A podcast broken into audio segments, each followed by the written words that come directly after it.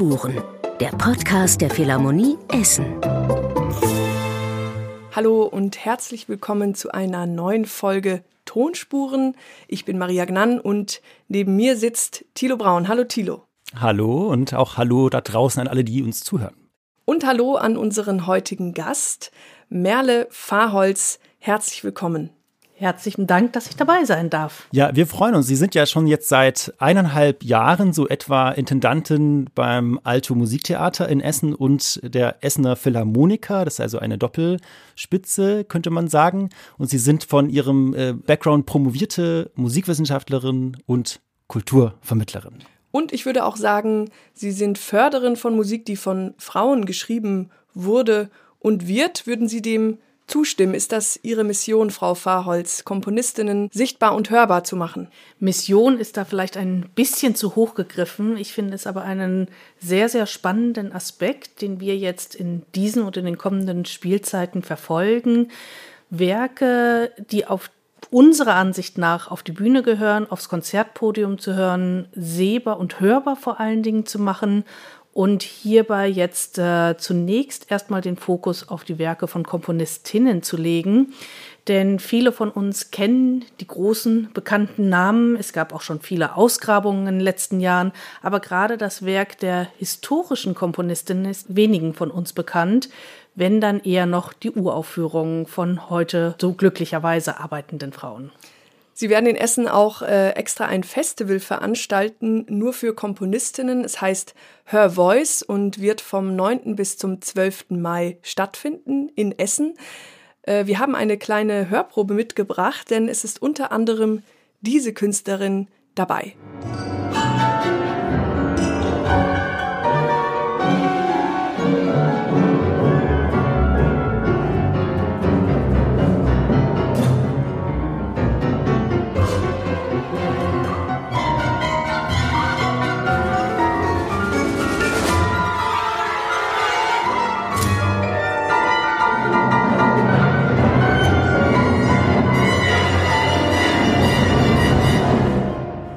Ja, da geht's ganz schön zur Sache in diesem Klavierkonzert. Das war ein Ausschnitt aus dem dritten Satz äh, eines Werks von Lehrer Auerbach. Das ist eine Komponistin und Pianistin. Sie ist in dieser Doppelfunktion auch zu erleben am 9. und 10. Mai im 10. Sinfoniekonzert im Rahmen des Festivals Her Voice. Und sie ist damit eine von zwei zeitgenössischen Komponistinnen, die im Festivalprogramm zu finden sind, neben Missy Messoli. Das ist die zweite Komponistin, die Sie da ausgewählt haben.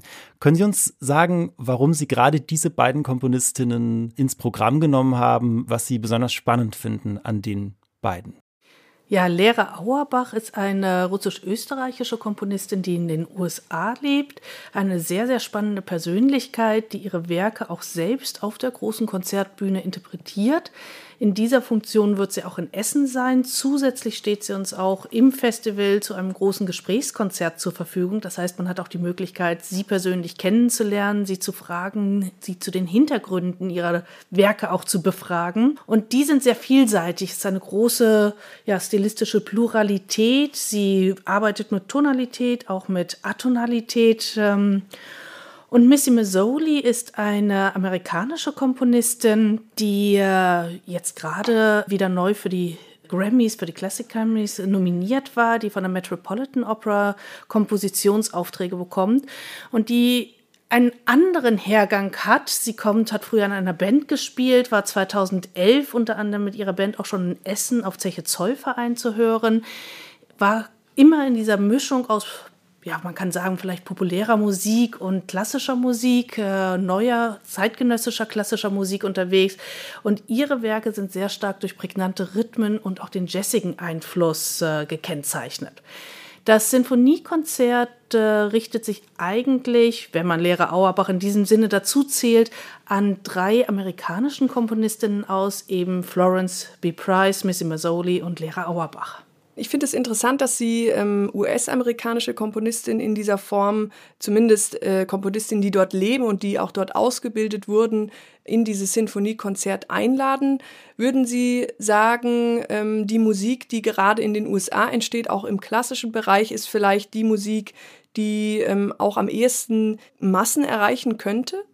Die angloamerikanische Musik ist sicherlich eine, die in Deutschland bisher etwas zurückhaltender rezipiert wurde. Auch Missy Mazzoli sprach mir gegenüber davon, dass sie den German Market als sehr schwierig eigentlich empfindet. Aber eine Musik, bei der ich schon davon ausgehe, dass sie in Zukunft hier mehr zu hören sein wird. Definitiv. Beim Festival Her Voice, da gibt es neben diesem besagten Sinfoniekonzert, äh, bei dem eben Werke von äh, Lehrer Auerbach und Missy Mazzoli gespielt werden, auch eine Oper, die aufgeführt wird von Louise Bertin. Es gibt außerdem einen Liederabend und es gibt Gesprächsrunden, sogenannte Symposien, die sie da auch programmiert haben. Warum war Ihnen diese Mischung wichtig aus verschiedenen Gattungen und eben auch diesem Sprechen über Musik? Was wollten Sie damit bezwecken oder erreichen? Das Werk von Komponistinnen wird immer populärer. Auch im Radio hören wir immer mehr Werke, die von Frauen geschrieben wurden. Meistens sind es aber einzelne Konzerte, einzelne Sinfonien oder auch mal eine Oper. Dass wir die ganze Bandbreite erleben können, ist weiterhin sehr selten und das fand ich hier in Essen eine einmalige Chance, genau das bieten zu können mit den Konzerten der Essener Philharmoniker, mit der Oper und vor allen Dingen auch in der Zusammenarbeit mit der Philharmonie Essen, die ja ebenfalls sehr wichtige Bestandteile dieses Festivals beitragen, beispielsweise mit Christina Pluher und den Drama Queens. Es ging mir also darum, eine stilistische Bandbreite aufzeigen zu können. Sie haben auch vorhin gesagt, sehr stark aus dem ja, US-amerikanisch geprägten Raum. Dazu wollte ich gerne nochmal anmerken, mehr als in anderen Bereichen merke ich bei den Komponistinnen, dass es durchaus etwas ausmacht, woher die Frauen kommen, wo sie geboren wurden, wo sie erzogen wurden, wo sie gesellschaftlich eingebunden waren. Nämlich die Frage, welche Chance hatten sie überhaupt, Komposition zu erlernen, zu studieren, ihre Werke auch auf die Bühne zu bringen, aufführen zu lassen. Und das hat tatsächlich einen sehr, sehr großen Zusammenhang damit, wo sie geboren wurden, wo sie aufgewachsen sind. Waren es dann eher Salonstücke für die kleinen ja, für den kleinen kammermusikalischen Bereich oder eben doch die große Bühne.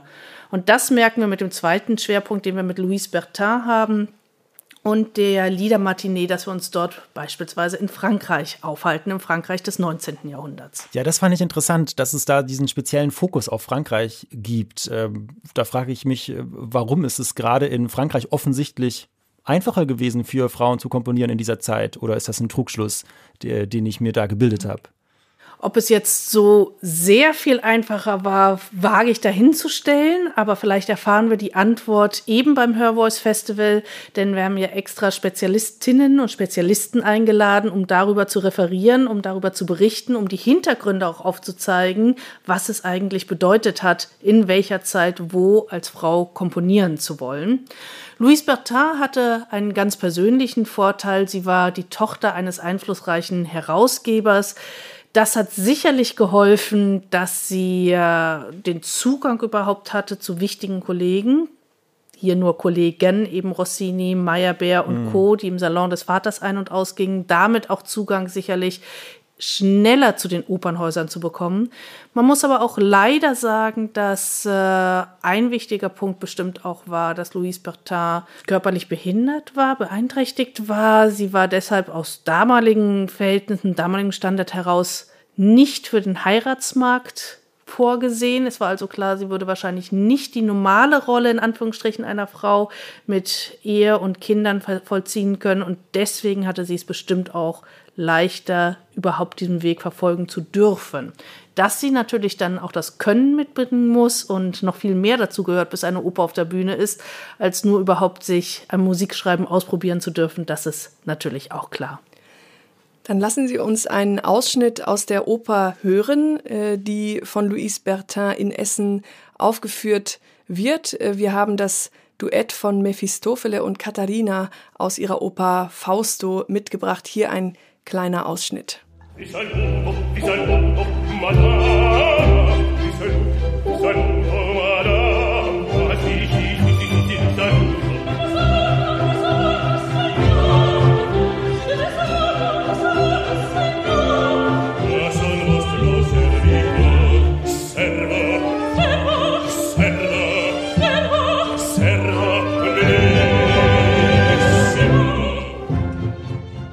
Ja, sehr beschwingte Musik, hier interpretiert von den Essener Philharmonikern unter der Leitung von Andreas Spering und die Solisten sind Almas Svilpa als Mephistophele und Natalia Kuka als Katharina. Bertins Karriere ist ja dann doch ähm, relativ abrupt geendet, haben wir gelesen, nach Intrigen äh, gegen sie äh, bei ihrer zweiten Oper Esmeralda, das war 1838.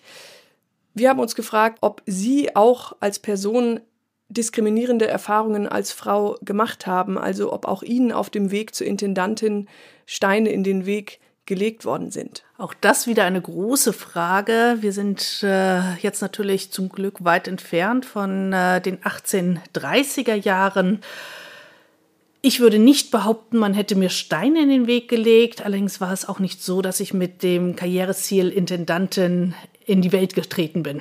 Und wahrscheinlich auch nicht mit dem äh, Ziel von vornherein, ich werde auf jeden Fall ein Festival für Komponistinnen machen. Das äh, unterstelle ich jetzt äh, zumindest. Denn wenn man so zurückblickt, was sie gemacht haben, dann ist das ja nicht so, dass sie sich nur mit der Musik von Komponistinnen beschäftigt haben, sondern äh, grundsätzlich ein Interesse einfach hatten an, an dem Entdecken auch von, von vielleicht selten gespielten Werken. Und das haben sie auch bei ihrer Dramaturgentätigkeit in Dortmund davor oder in Mannheim, in Heidelberg, in der Schweiz, wo sie waren, immer wieder gemacht. Und wir haben uns dann gefragt, wann eigentlich dieses Thema für Sie wichtiger wurde. Also wann für Sie klar wurde, dass es sich vielleicht lohnt und dass es wichtig ist, auch gerade Kompositionen von Frauen in der klassischen Musik aus diesem Schattendasein zu befreien und die eben stärker ins Bewusstsein zu bringen.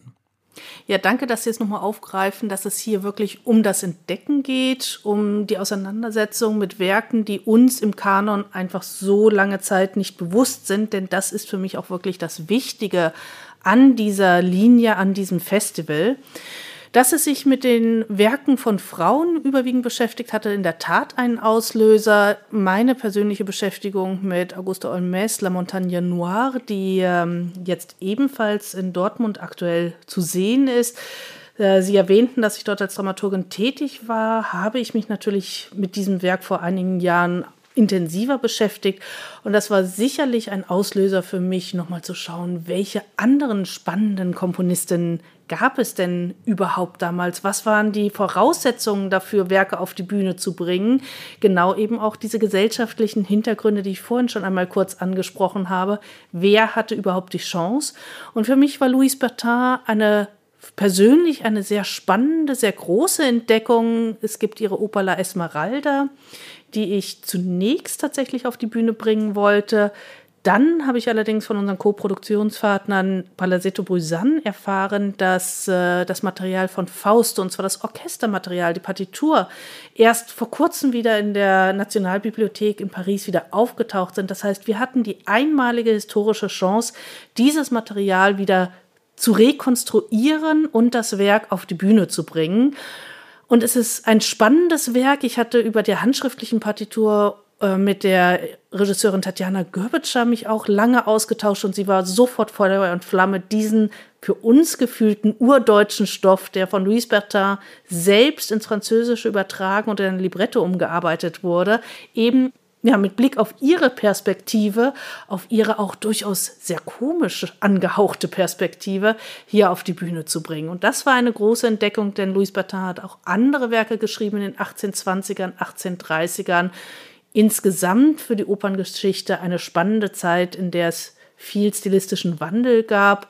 Und den, ja, den finde ich spannend ich, ich würde gerne noch einmal auf dieses äh, Werk zu sprechen kommen, weil das ja so ist, wenn man jetzt Operngängerinnen und Gängern sagt, eine Oper über Faust. Da werden wahrscheinlich einige sagen, naja, halt noch eine Oper über Faust. Aber das Interessante ist ja hier, dass es die erste ist nach dem Goethestoff. Also 1831 war die Uraufführung und die Uraufführung von Berlioz, Damnation de Faust, die kam dann erst 15 äh, Jahre später, auch wenn er sich schon länger mit dem Stoff beschäftigt hat. Das heißt, wir haben mit diesem Werk nicht nur die Ungewöhnlichkeit, dass es überhaupt eine Frau geschafft hat, in dieser Zeit, in der das nicht üblich war, so ein Werk auf die Bühne zu bringen, sondern sie war auch noch die erste, die das gemacht hat. Und dann ist es aber komischerweise so, dass dieses Werk ja in Vergessenheit geraten ist. Ähm, wie erklären Sie sich das? Also nicht nur, dass es selten vorkam, sondern dass dann auch noch anscheinend die männliche Musikwissenschaft vergessen hat, dass es da auch mal ein Werk von äh, Louise Bertin gegeben hat. Ja, wenn das klingt jetzt fast so ein bisschen, als äh, wäre das mit Absicht äh, vergessen worden. Das möchte ich eigentlich gar nicht so unterstellen. Es war ja damals üblich, viele Opern zur Uraufführung zu bringen, viel, viel mehr als heute. Die Materialien sind dann auf dem sprichwörtlichen Dachboden oder im Keller gelandet. Sicherlich, der Fokus war auf den männlichen Komponisten, das ist klar. Trotzdem auch bei vielen männlichen Komponisten gibt es vergessene Werke, bei denen sich das ein oder andere auch lohnt, wieder hervorzuholen. Und wir dürfen nicht vergessen, Oper ist kein Museum, sondern es ist etwas, das sehr an die gesellschaftlichen Umstände der Zeit andockt und andocken muss.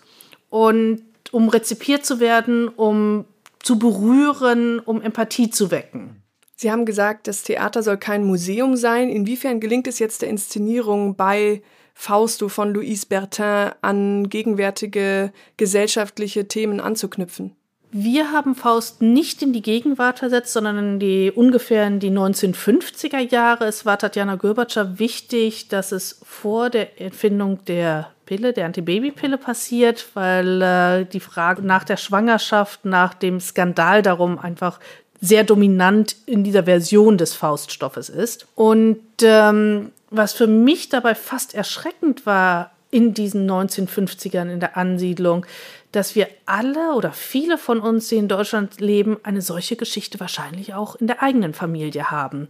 Frauen, die nach dem Zweiten Weltkrieg ihren Mann, ihren Partner, ihren Verlobten verloren haben, die auch um sich selbst abzusichern stark auf der Suche danach waren, einen neuen Mann zu finden, einen neuen Ernährer vielleicht auch der Umstände halber dann eben schwanger geworden sind, mit unehelichen Kindern zum Teil da saßen und in doch immer noch sehr oft sehr konservativen Umständen diese Kinder auch großziehen mussten oder eben mit der Schande leben mussten. Und das war für mich persönlich in den Endproben so einer der Momente, wo es mich berührt hat, zu wissen, das ist alles nicht so lange her und mit diesen Kindern sind wir Tag ein, Tag aus, auch familiär vielleicht im Gespräch.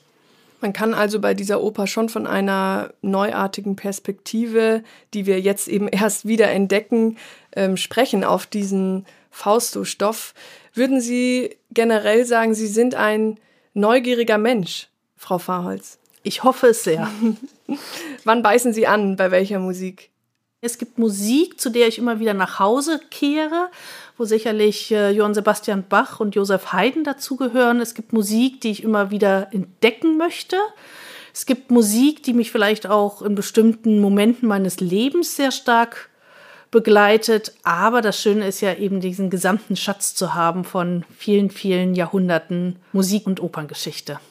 Wie wichtig ist für Sie ähm, auch dieses Sprechen über das Drumherum? Also ist für Sie auch dann das Verstehen der sozialen Bedingungen eine Hilfestellung, um anders zuzuhören? Also finden Sie das auch deshalb so wichtig, so Symposien jetzt in diesem Festival Her Voice einzubauen, damit man eben nicht nur in Anführungsstrichen blind hört, sondern vielleicht auch auf bestimmte Aspekte genauer hinhören kann?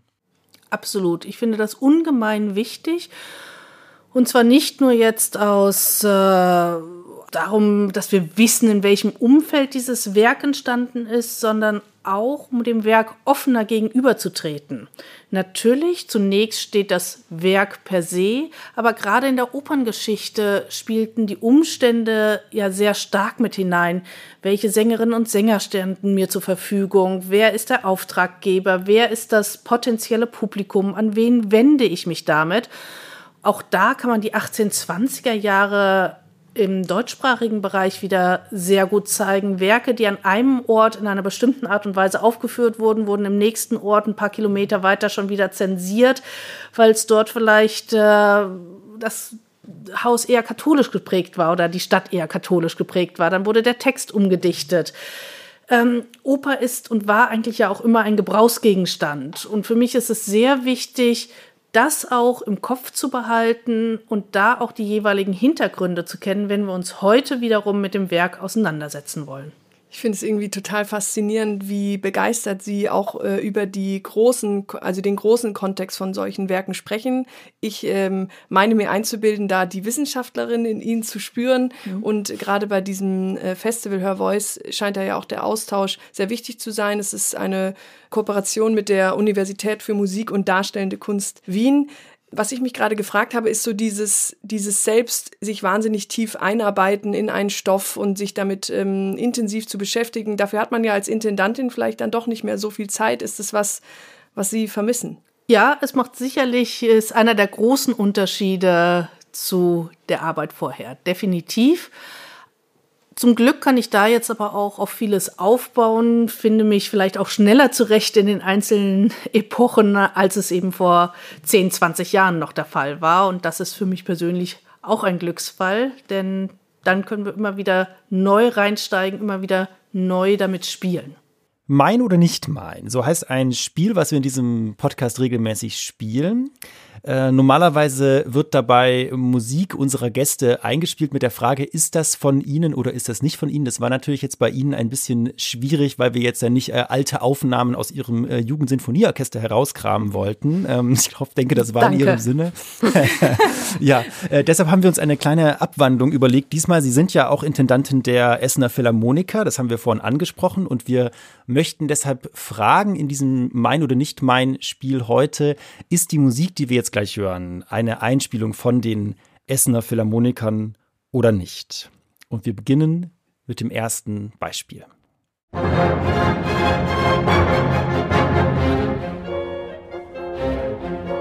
Soweit unser kleiner Einspieler. Haben Sie schon eine Idee, Frau Fahrholz? Ja. ja. Was haben Sie für eine Idee? Ja. es, es ist sind, von den Essenern. Es sind die Essener Philharmoniker. Damit haben Sie sich schon den ersten Punkt verdient. Das ist nämlich total richtig. Das sind die Essener Philharmoniker unter der Leitung von Frank Beermann. Äh, haben Sie auch eine Idee, was es war, was wir da gehört haben? Marschner Heiling, Ouvertüre. Na, Mensch, Sie kennen sich gut aus. Das ist natürlich auch richtig, aber Sie kennen sich auch zu diesem Komponisten gut aus. Das ist nämlich einer, Heinrich Marschner, zu dem Sie promoviert haben an der Uni in Zürich äh, im Bereich der Musikwissenschaften. Und zwar haben Sie damals sich beschäftigt, äh, nicht mit diesem Werk, was wir gerade gehört haben, sondern mit der Oper Der Templer und die Jüdin. Ähm, und Sie haben das einen konzeptionellen Entwurf der romantischen Oper genannt. Ähm, ich fand das interessant, weil ich bei erste romantische Oper so aus dem Musikgeschichteunterricht irgendwie die Undine von Hoffmann im Kopf hatte und von Marschner hatte ich noch nie was gehört. Warum ist der wichtig und was macht ihn zu einem Vorreiter der romantischen Oper? Vorreiter ist für mich tatsächlich wieder ein etwas schwieriges Wort, denn wie ich vorhin schon sagte und was ich auch an Louis Bertin so spannend finde, die 1820er Jahre sind ein riesiger Fundus an unterschiedlichen Stilen. Und auch Marschner experimentierte, beispielsweise mit der Templer und die Jüdin, hat er einen, man kann fast sagen, deutschen Entwurf der Grand Opera komponiert, als parallel dieses Genre in Paris entwickelt wurde. Und das zeigt für mich einfach nur, dass wir eben nicht die Musikgeschichte nach Ländern aufteilen können, sondern es die Strömungen waren, die das Interesse geweckt haben, die viele Komponisten zum Experimentieren veranlasst haben. Und obwohl Marschner jetzt ganz sicherlich nicht zu den ganz, ganz Großen seiner Zunft gehört, aber auch er eben viel experimentiert hat und damit vieles komponiert hat, was die Zuhörerinnen und Zuhörer seiner Zeit berührt hat, sonst wäre er nicht so erfolgreich gewesen. Und das zeigt sich auch unter anderem in den Werken von Louis Bertin. Dann würde ich sagen, machen wir gleich weiter mit dem zweiten Einspieler, wenn Sie bereit sind.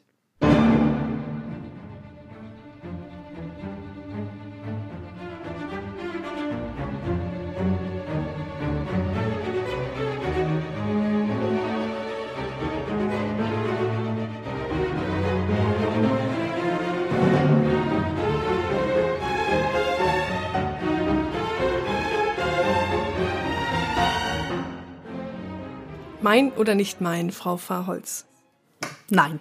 Ähm, hätte sein können. Es ist aber tatsächlich eine Aufnahme von den Essener Philharmonikern, ähm, aber sicher nicht leicht zu hören. Unter der Leitung von Tomasz Netopil haben sie hier den dritten Satz Allegro gespielt aus dem Doppelkonzert für zwei Streichorchester, Klavier und Pauken von Bohuslav Martinu. Sie haben aber selbst auch mal im Orchester gespielt, haben wir gelesen, äh, im Jugendsinfonieorchester Hessen, wie Thilo schon vorhin gesagt hatte. Was wir aber nicht rausgefunden haben, war, welches Instrument Sie eigentlich gespielt haben im Orchester. Im Orchester habe ich Kontrabass gespielt. Oh, cool, das ist mein Spielen Sie das immer noch? ich würde es nicht als Spielen bezeichnen. Nein, ich bin irgendwann tatsächlich auf die Gambe umgestiegen, weil ich das Glück habe, in äh, den Konzerten und im Opernhaus so viele wunderbare, großartige Musikerinnen und Musiker zu hören, dass ich mir mich selbst nicht mehr anhören konnte. Und mit der Gambe habe ich ein Instrument gefunden, mit dem ich nicht täglich beruflich zu tun habe und das auch tatsächlich solistisch eine etwas größere Bandbreite hat als der Kontrabass. Wunderbar, dann lassen Sie uns zum letzten ähm, Einspieler unseres Spiels kommen. Hier kommt die Musik.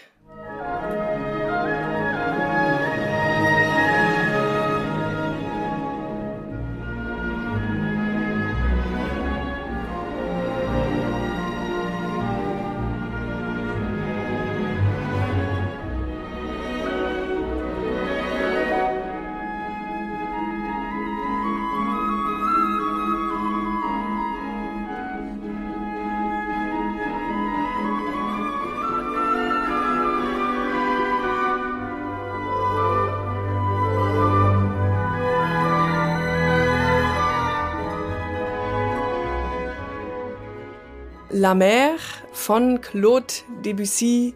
Mein oder nicht mein ist hier die Frage, Frau Fahrholz. Eine gute Frage, finde ich tatsächlich momentan nicht einfach zu sagen. Jetzt hatten wir zweimal Essener Philharmoniker. Wenn ich jetzt nach der Wahrscheinlichkeit gehe, ist es nein. Sehr gut. Die Wissenschaftlerin hat äh, gut kalkuliert. Das ist richtig. Es ist nicht, es sind nicht die Essener Philharmoniker. Das ist tatsächlich eine Einspielung des Estonian Finnish Symphony Orchestra unter der Leitung der estnischen Dirigentin Anu Tali.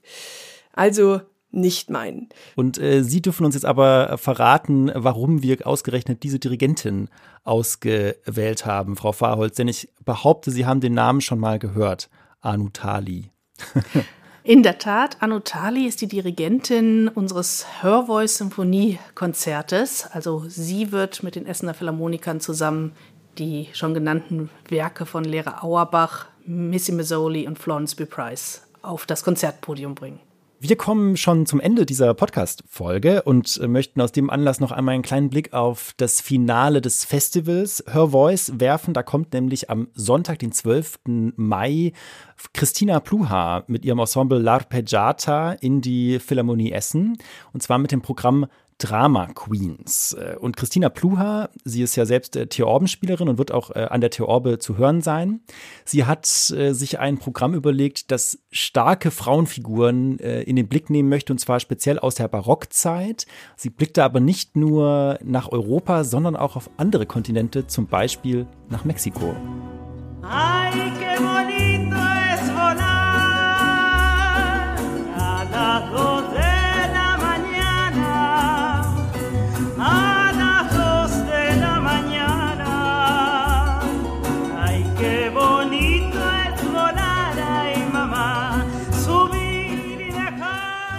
La Bruja, Spanisch für die Hexe. So heißt dieses mexikanische Traditional, hier gesungen von Luciana Mancini und damit ein ganz herzlicher Dank an das Label Warner Classics, dass wir diesen kleinen Appetizer ähm, schon vorweg spielen durften, weil sie erst am 8. März erscheinen wird am Weltfrauentag. Ja, diese Single, äh, eine Auskopplung aus einem neuen Album, das dann im Mai erscheinen wird. Und das äh, Schöne an diesem Appetizer ist, dass er uns auch Lust machen kann auf die nächste Tonspuren-Episode, denn Christina Pluha wird am 5.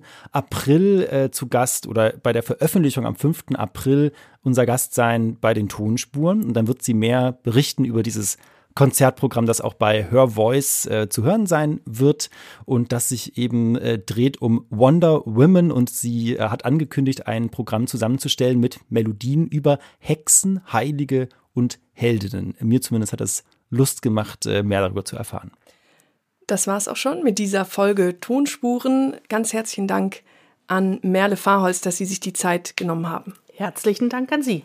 Und danke fürs Zuhören an alle da draußen, dass ihr dabei wart. Äh, ihr dürft uns natürlich wie immer gerne ein Feedback geben, äh, wie es euch gefallen hat. Das geht am einfachsten über die Social-Media-Kanäle der Philharmonie Essen. Und wenn ihr weiterhin auf dem neuesten Stand bleiben wollt, was passiert in diesem Podcast, dann abonniert ihn natürlich gerne. Und ihr könnt euch schon mal in den Kalender notieren, immer der erste Freitag im Monat kommt eine neue Folge raus. Danke, tschüss. Tschüss. Tonspuren, der Podcast der Philharmonie Essen.